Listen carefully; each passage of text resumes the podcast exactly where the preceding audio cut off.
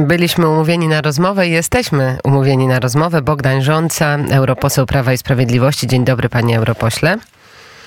Dzień dobry, witam panie, witam państwa, pozdrawiam z Brukseli. A my pozdrawiamy pana z Warszawy. To na początek e, e, Konferencja międzyrządowa to może być plan przyszłości. Mówi się dużo w Polsce na temat tego, co e, zostało uchwalone w Parlamencie Europejskim. Raport związany z Komisją Spraw Konstytucyjnych, raport o zmianie traktatu o Unii Europejskiej i traktatu o funkcjonowaniu Unii Europejskiej. Co musi się stać, panie pośle, żeby w ogóle takie zmiany traktatu o Unii Europejskiej weszły w życie? Jaka jest ta procedura? Jaka jest ta droga? No najważniejsze jest to, że y, zawsze na samym końcu tej decyzji będzie Bogu dzięki stał polski parlament i polski prezydent. I wszystkie inne komentarze, które są, są oczywiście istotne, ważne, natomiast nie będzie tej zmiany bez tych ostatecznych decyzji, więc bardzo ważne jest to, kto dzisiaj jest premierem, kto może być nim jutro i bardzo ważne jest to, kto dziś jest Polsce prezydentem i to będzie za dwa lata. Dlatego, że to będzie absolutnie rzeczywiście decydujące. Na razie mamy do czynienia z propozycją Komisji Konstytucyjnej. Ten krok był zapowiadany i został zrobiony, że będzie jednak e, komisja szła w kierunku przy pomocy do tych twórców reformy traktatów, przypomnę, czterech Niemców i jeden Belg, bo to oni stworzyli e, tą to powiedzmy ten projekt. Y, polski przedstawiciel EKR-u Jacek Sariusz-Wolski wyszedł w trakcie posiedzeń i powiedział, że nie będzie w czymś takim uczestniczył. Bardzo słusznie zrobił. Natomiast ci panowie przygotowali te traktaty. No i teraz oczywiście 22 listopada będziemy po tym głosowaniu w komisji głosować y, tą propozycję w Parlamencie Europejskim. Y, zobaczymy, czy ta większość komisyjna przełoży się na większość w Parlamencie Europejskim, no i będziemy obserwować dalej, co się dzieje. Ja myślę, że droga jest e, dosyć jeszcze długa jednak do, do tych zmian. Nie będzie to tak na, na palców, choć mam e, tę świadomość, że e, w 9 czerwca przyszłego roku są wybory do Parlamentu Europejskiego. I kto wie, jakie zamiary ma obecna Komisja Europejska, no i jakim pręgierzem, jakim batem, że tak powiem, będzie uderzać, żeby zmiękczyć stanowisko No właśnie, więc ta, ta, droga jest jeszcze bardzo długa. Ja powiedziałam o konferencji międzyrządowej, bo ona chyba jeszcze jest, zanim to trafi do Parlamentu Europejskiego, to musi być podjęta zasadą jednomyślności wszystkich państw tak. taka zmiana traktatowa. To może Prawo i Sprawiedliwość e, za bardzo się przejmuje tym, albo za bardzo państwo e, trochę straszą nas tutaj nad Wisłą, bo to jeszcze bardzo, bardzo długa droga i zanim to nastąpi, to muszą się wszystkie państwa zgodzić. Polska się nie zgodzi, na przykład Węgry się nie zgodzą, więc to może jest jakaś pieśń przyszłości, która w sumie nie za bardzo ma dużo wspólnego z rzeczywistością, panie pośle. Jakakolwiek jest to pieśń, to jest to pieśń fałszywa. Dlatego, że e, akurat e, w tej sprawie musimy być e, aktywni i informować społeczeństwo, bo do innej Unii wstępowaliśmy, a inną Unię możemy mieć. Więc jeśli wyrzekniemy się na przykład kompetencji związanych ze sprawami zagranicznymi, to polski minister spraw zagranicznych nie będzie wiele miał do powiedzenia. Ale na razie się przecież nie wyrzekamy. Jak mamy się wyrzec tego? No jeśli się stanie tak, że będzie nowy premier i nowy prezydent, to i podpisze to wszystko, to za dwa lata będziemy. Jaką bardzo... większością głosów, panie pośle, to musi być ratyfikowane w parlamencie polskim, naszym narodowym? To musi być y, ratyfikowane zgodnie z konstytucją większością dwóch większością trzecich. Głosów dwóch trzecich głosów tak, kwalifikowano. Tak, czyli w tym układzie politycznym nie ma to żadnego realnego scenariusza, bo Prawo i Sprawiedliwość ma niemalże 200 mandatów. Tak, y, ale dyskusja jest tutaj bardzo napięta w tej, w tej sprawie i proszę zwrócić uwagę, że jednak mówi się o wielkiej rewolucji, o wywróceniu Unii Europejskiej do góry nogami, dlatego że ma być 15 komisarzy, ma pojawić się bardzo istotny, o czym się mniej trochę mówi, a dla mnie to jest ważne, ma pojawić się bardzo istotny nowy instrument umożliwiający zadłużanie się Unii Europejskiej. Do tej pory zadłużanie Unii możliwe było tylko po covid -zie. Ten program New Generation został rzeczywiście wdrożony na 750 miliardów. Panie pośle, ale to dokończmy te traktaty. Zgoda dwóch trzecich w polskim parlamencie, jednomyślność konferencji międzyrządowej. Na razie to jest e, nierealny w ogóle scenariusz w tym układzie politycznym. To jest nierealne. No więc tak. odkładamy ten nierealny scenariusz na bok, choć jedna rzecz mnie zaniepokoiła.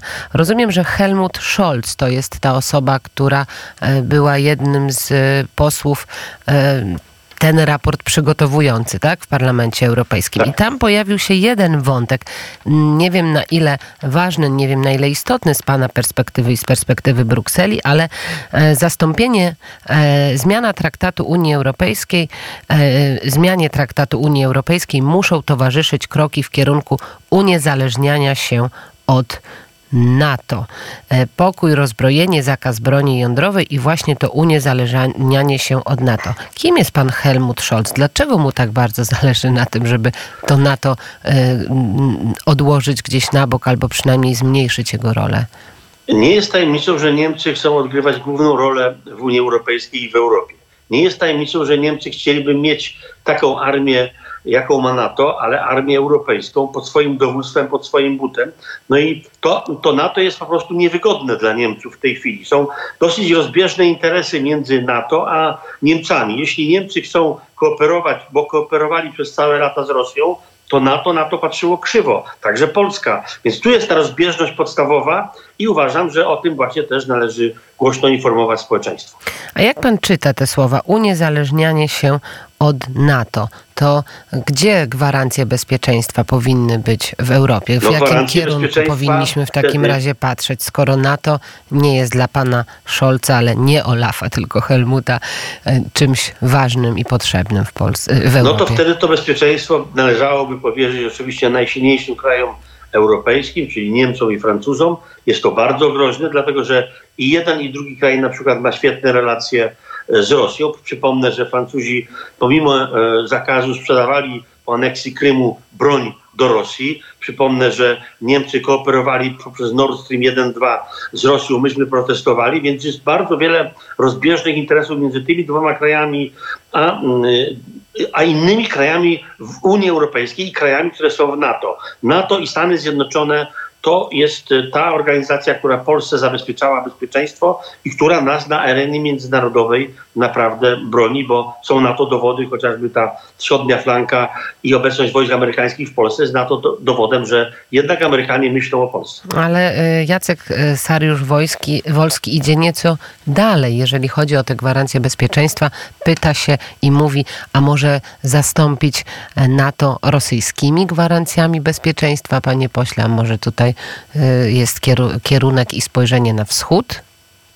Ja myślę, że w te, tym zdaniu jest też trochę prawdy, dlatego że w tej chwili negocjowany jest, proszę zwrócić uwagę, dwunasty pakiet sankcji przeciwko Rosji. To jak to? Unia Europejska nie umie nazwać tego, co stało się na Ukrainie. Unia nie wie, kto jest barbarzyńcą, agresorem, a kto broni ojczyzny. Cokolwiek by nie powiedzieć o Ukrainie w tej chwili i relacjach z Polską, które się popsuły na, na wniosek, że tak powiem, Ukrainy. Więc jest groźna sytuacja i jest taka możliwość, że ten odwieczny sojusz e, ciągnący się od jeszcze traktatu z Rapallo e, rosyjsko-niemiecki może e, być, że tak powiem, bardzo groźny dla wielu krajów Europy Środkowej i bardzo wygodny dla Niemców i Rosjan to niebezpieczne, co pan mówi i bardzo niepokojące, panie pośle, o tym sojuszu niemiecko-rosyjskim.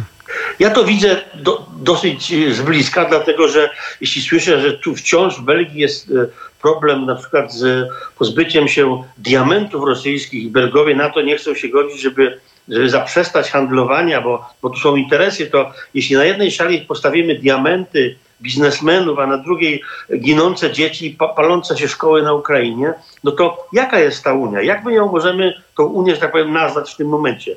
Ten pakiet powinien być jeden, jednoznaczny od razu. Trzeba było zamknąć Rosję we własnych granicach i mielibyśmy po prostu jasną sytuację. Dziś natomiast im więcej idziemy w las, tym jest więcej drzew, czyli więcej problemów z sankcjami i y, więc dużo różnych interesów niewidocznych dla przeciętnego mieszkańca Europy czy Polski.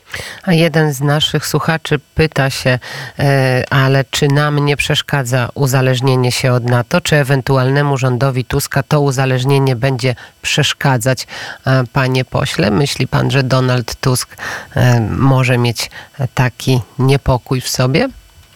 Y, ja myślę, że ekipa Donalda Tuska na czele z panem Radosławem Sikorskim e, raczej stawia na Niemcy w tym systemie obronnym i oni zresztą tego nie ukrywają, e, natomiast marzą o tej armii europejskiej, armii, która no, będzie właśnie pod kierunkiem tego nowego e, jakiegoś tam super rządu, super państwa europejskiego, no i chcą wypchnąć Amerykę z Europy, to jest widoczne gołym okiem, dlatego są bardzo różne te oceny przez inne kraje tej sytuacji, gdzie Niemcy mają mieć siłą obronną Europy. My się tego boimy, nie ukrywamy i mówimy innym, że to jest bardzo groźne. Wolimy być przy Ameryce. Ona jest, Ameryka, Stany Zjednoczone są większym, lepszym gwarantem niż Niemcy dla e, wielu innych krajów europejskich.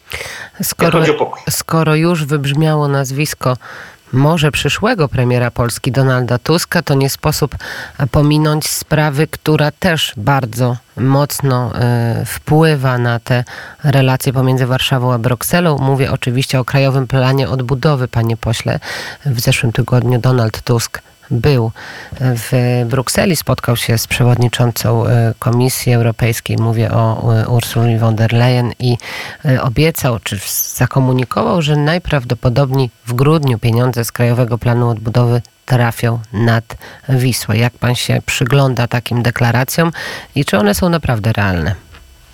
One nie są realne, one są, bym powiedział, nawet śmieszne, dlatego że akurat też w tamtym tygodniu była taka komisja, do której akurat tylko ja należę. Niestety nie mogę o niej mówić, dlatego że wszystkie obrady są utajnione. Nie wiem dlaczego, ale są utajnione. Ale mogę powiedzieć na pewno, że te procedury, które znamy, związane z wdrożeniem e, KPO, no, są dosyć długie. I w tej chwili siedem krajów Unii Europejskiej nie otrzymało ani jednego euro na krajowe plany odbudowy. Różne kraje zmieniają swoje programy w tej chwili bo zmieniła się też zewnętrzna, zmieniły się zewnętrzne okoliczności.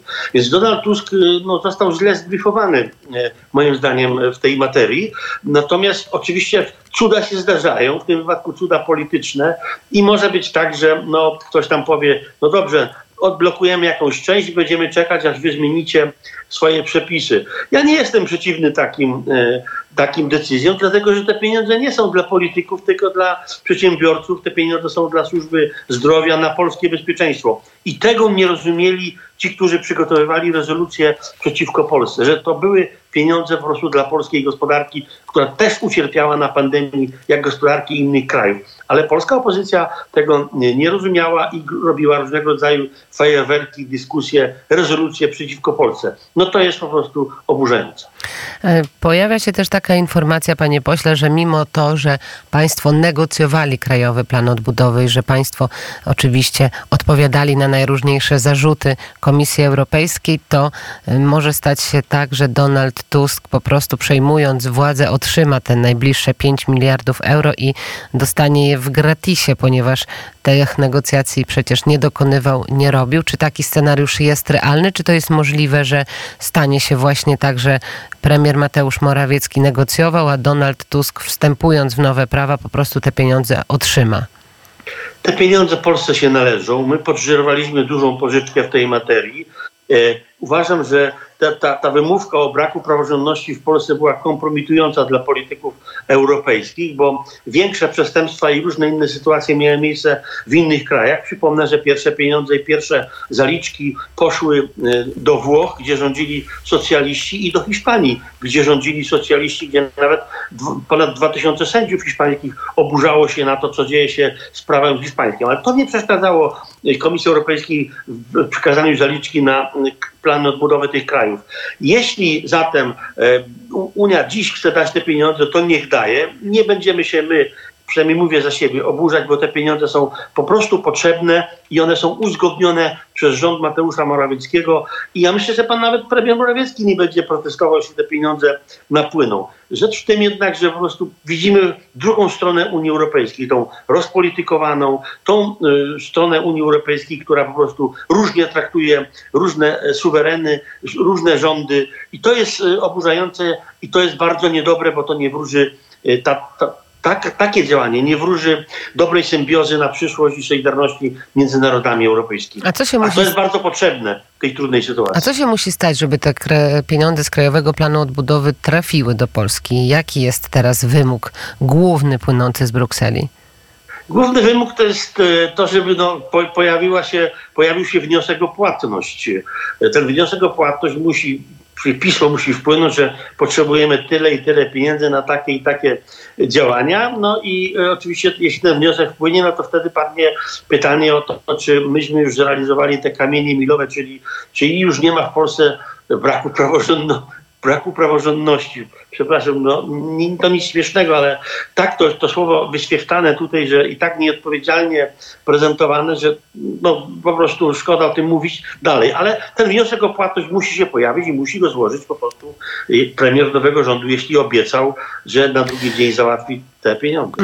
E, oczywiście posłowie opozycji tłumaczą, że to była tylko taka metafora, panie pośle, że to tak, e, no tak no. zwyczajowo no. powiedziane, że to nie było do, do, dosłownie, że teraz politycy e, Prawa i Sprawiedliwości to opacznie rozumieją, że państwo teraz to wykorzystują właśnie w rozmowach, w, w swoich opiniach, że to była metafora. Pan, panie pośle, nie zrozumiał, że to taka metafora była? No tak, oczywiście zrozumiałem. Wygląda na to, że mamy nie 100 konkretów, tylko 100 przenośni, 100 metafor no i tak będzie dalej, ale to, to nic dobrego dla Polski. To, dlatego, że y, proszę zwrócić uwagę, że i ta wojna na Ukrainie, i ta wojna w strefie gazy, to burzy, że tak powiem, sytuację na rynkach europejskich. Świat, Europa jest y, ogromnie zadłużona. Wyliczono, na, tutaj eksperci wyliczyli trzy tygodnie temu, że zadłużenie Unii Europejskiej z tytułu spłaty samych odsetek w 2058 roku wyniesie 220 miliardów euro od odsetek. Ja nie mówię o kapitale. Nie ma nowych pieniędzy na podatki, nie ma pieniędzy dla Ukrainy na pomoc w 2024 roku. Nieuzgodniony jest budżet Unii Europejskiej na 2024 rok, więc jest cały szereg problemów, którym Unia się powinna już zająć dziś. No ale ono, to wszystko jest rolowane, no bo są polityczne dywagacje, kto wygra następne wybory w czerwcu przyszłego roku i jaka będzie większość w Parlamencie Europejskim No tak, wybory zbliżają się wielkimi krokami do Parlamentu Europejskiego.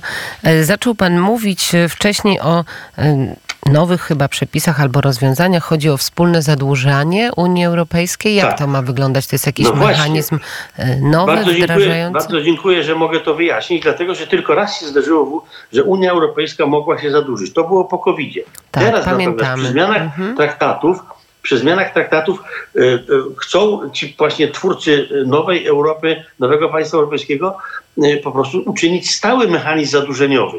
Czyli zrobić taki mechanizm, że Unia się będzie mogła po prostu zadłużać, nie będzie musiała pytać państw narodowych, czym to grozi. Ano tym, że Paryżu i w Berlinie i w Brukseli podjęte zostaną decyzje, na przykład, że wspieramy politykę gender w Afryce, w Azji, a inne kraje będą tylko słuchały i musiały wypełniać te zobowiązania, czyli płacić na takie działania. Więc ten mechanizm zadłużeniowy jest bardzo groźny dla Unii Europejskiej i on będzie skutkował po prostu ubezwłasnowolnieniem innych krajów, które będą, jeśli, nie, jeśli te traktaty, te propozycje nowych traktatów przejdą, będą musiały tylko płacić, słuchać i jak to kiedyś mówił prezydent Francji, są kraje, które powinny skorzystać z szansy milczenia, nie zabierania głosu. No my na taką Unię się nie godzimy. E, panie pośle, to jeszcze pytanie o to, jak e, widać z Brukseli, jak słychać w Brukseli umowa koalicyjna pomiędzy Prawem i Sprawiedliwością no właśnie, kto może utworzyć nowy rząd? Jak pan patrzy, jakie realne najbardziej są scenariusze e, według no, ja myślę, polityka e, europejskiego? Wszystko jest możliwe, natomiast jestem raczej politykiem myślącym w kategoriach długofalowych, długodystansowych. Więc moim zdaniem PSL-owi bardzo, nie za bardzo będzie się opłacało wejść znowu w koalicję e, z Platformą Obywatelską, bo już to przerabiali. No, więc teraz te 11 podmiotów, które są w tych czterech partiach, tej tetrarchii, powiedzmy, która zaczyna rządzić, czy chce rządzić, te 11 podmiotów woła o swoje. Mówi się o zwiększeniu, o, re, o realizacji y, obietnic budżetowych. To są miliardy euro i to są nowe zadłużenia w sytuacji, kiedy no, świat wokół pęka w szwach finansowych i tam pęknięcie bańki finansowej jest bardzo bliskie, czyli jesteśmy bardzo blisko kryzysu finansowego na świecie z powodów wojennych. No więc y, dzisiaj mogę powiedzieć tak, że wszystko jest możliwe, choć oczywiście na razie, y, jak zapowiadają ci koalicjanci, pracują nad umową koalicyjną. Czy ją wypracują, nie wiem. Dla Polski to nie będzie e, na pewno dobre, co oni wypracują, dlatego że im dłużej będziemy obserwować to, co robił rząd Prawa i Sprawiedliwości, tym bardziej będziemy się umacniać w przekonaniu, że to był właściwy kierunek. Zerowa stawka na VAT, mrożenie cen energii, tak? Kwota wolna od podatku. Tośmy wszystko zrobili naprawdę dla ludzi. Ludziom w kieszeni zostały pieniądze. Oni teraz dopiero zobaczą. A takie są te najnowsze ustalenia, o których piszą media, że trzecia droga wicepremierem ma być Władysław Kosiniak Kamysz także ma kierować Ministerstwem Obrony Narodowej.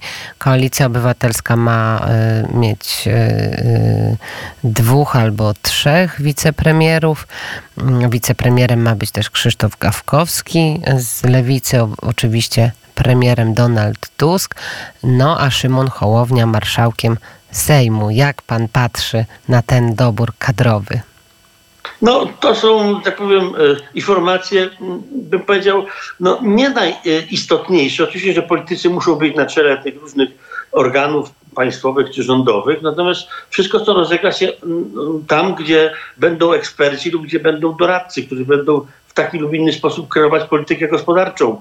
My mamy naprawdę się czym pochwalić. Mamy najniższe bezrobocie, mamy dobre e, PKB, mamy niskie stosunkowo zadłużenie względem No to po krajów. co nam, panie pośle, ten, e, ten krajowy plan odbudowy w takim razie? Po co my pchamy się po te pieniądze? Myśmy się to, myśmy weszli w to, bo to był rok e, pan, pandemiczny, prawda? I wszyscy myśleli, że Unia zadziała tak. I tak, są nowe pieniądze, jest pożyczka, rzucimy szybko na rynek, i te kraje te, e, skonsumują te pieniądze i gospodarka odżyje. Natomiast stał się to ten plan odbudowy stał się instrumentem politycznym. Niestety, a do tego biurokracja europejska dołożyła takie utrudnienia y, poprzez te kamienie milowe, że nawet Niemcy, Holendrzy, Szwedzi do dzisiaj nie wzięli tych pieniędzy, bo y, coś ciągle nie gra w papierach. To ja jeszcze wrócę, już y, rozmowa zmierza ku końcowi.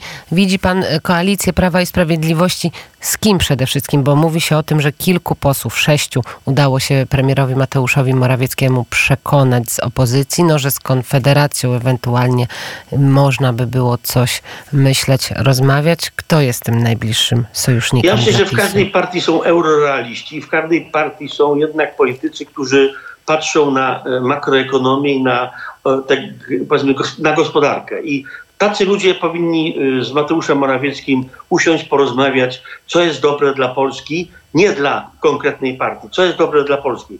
I takich ludzi pan premier Morawiecki powinien do końca szukać i tacy ludzie są. Ja myślę, że są tacy ludzie, którzy by po prostu odpowiedzieli, no właśnie trochę inaczej na te mm, polityczne dyskusje w Polsce, na ten łomot polityczny. Y, bo pamiętajmy, gospodarka, i nasze bezpieczeństwo to jest to, co dzisiaj może stanowić o naszej wielkości i y, suwerenności, a nie ilość partii politycznych i jakość, a nie ilość koalicji. Powiedział pan Bogdan Żońca, dzisiaj z Brukseli, jutro na Podkarpaciu. Tak jest. Dziękuję, europoseł Prawa i Sprawiedliwości. Wszystkiego dobrego, pozdrawiamy serdecznie, tak bezpiecznie. Jest. Będziemy jutro kwestować na cmentarz w Jaśle. E, jasło, e, to ropa, to... E, Doskonale. Szóstka z geografii. To wszystko tam. Dziękuję jeszcze raz. Pan Bogdan Żońca, europoseł Prawa i Sprawiedliwości.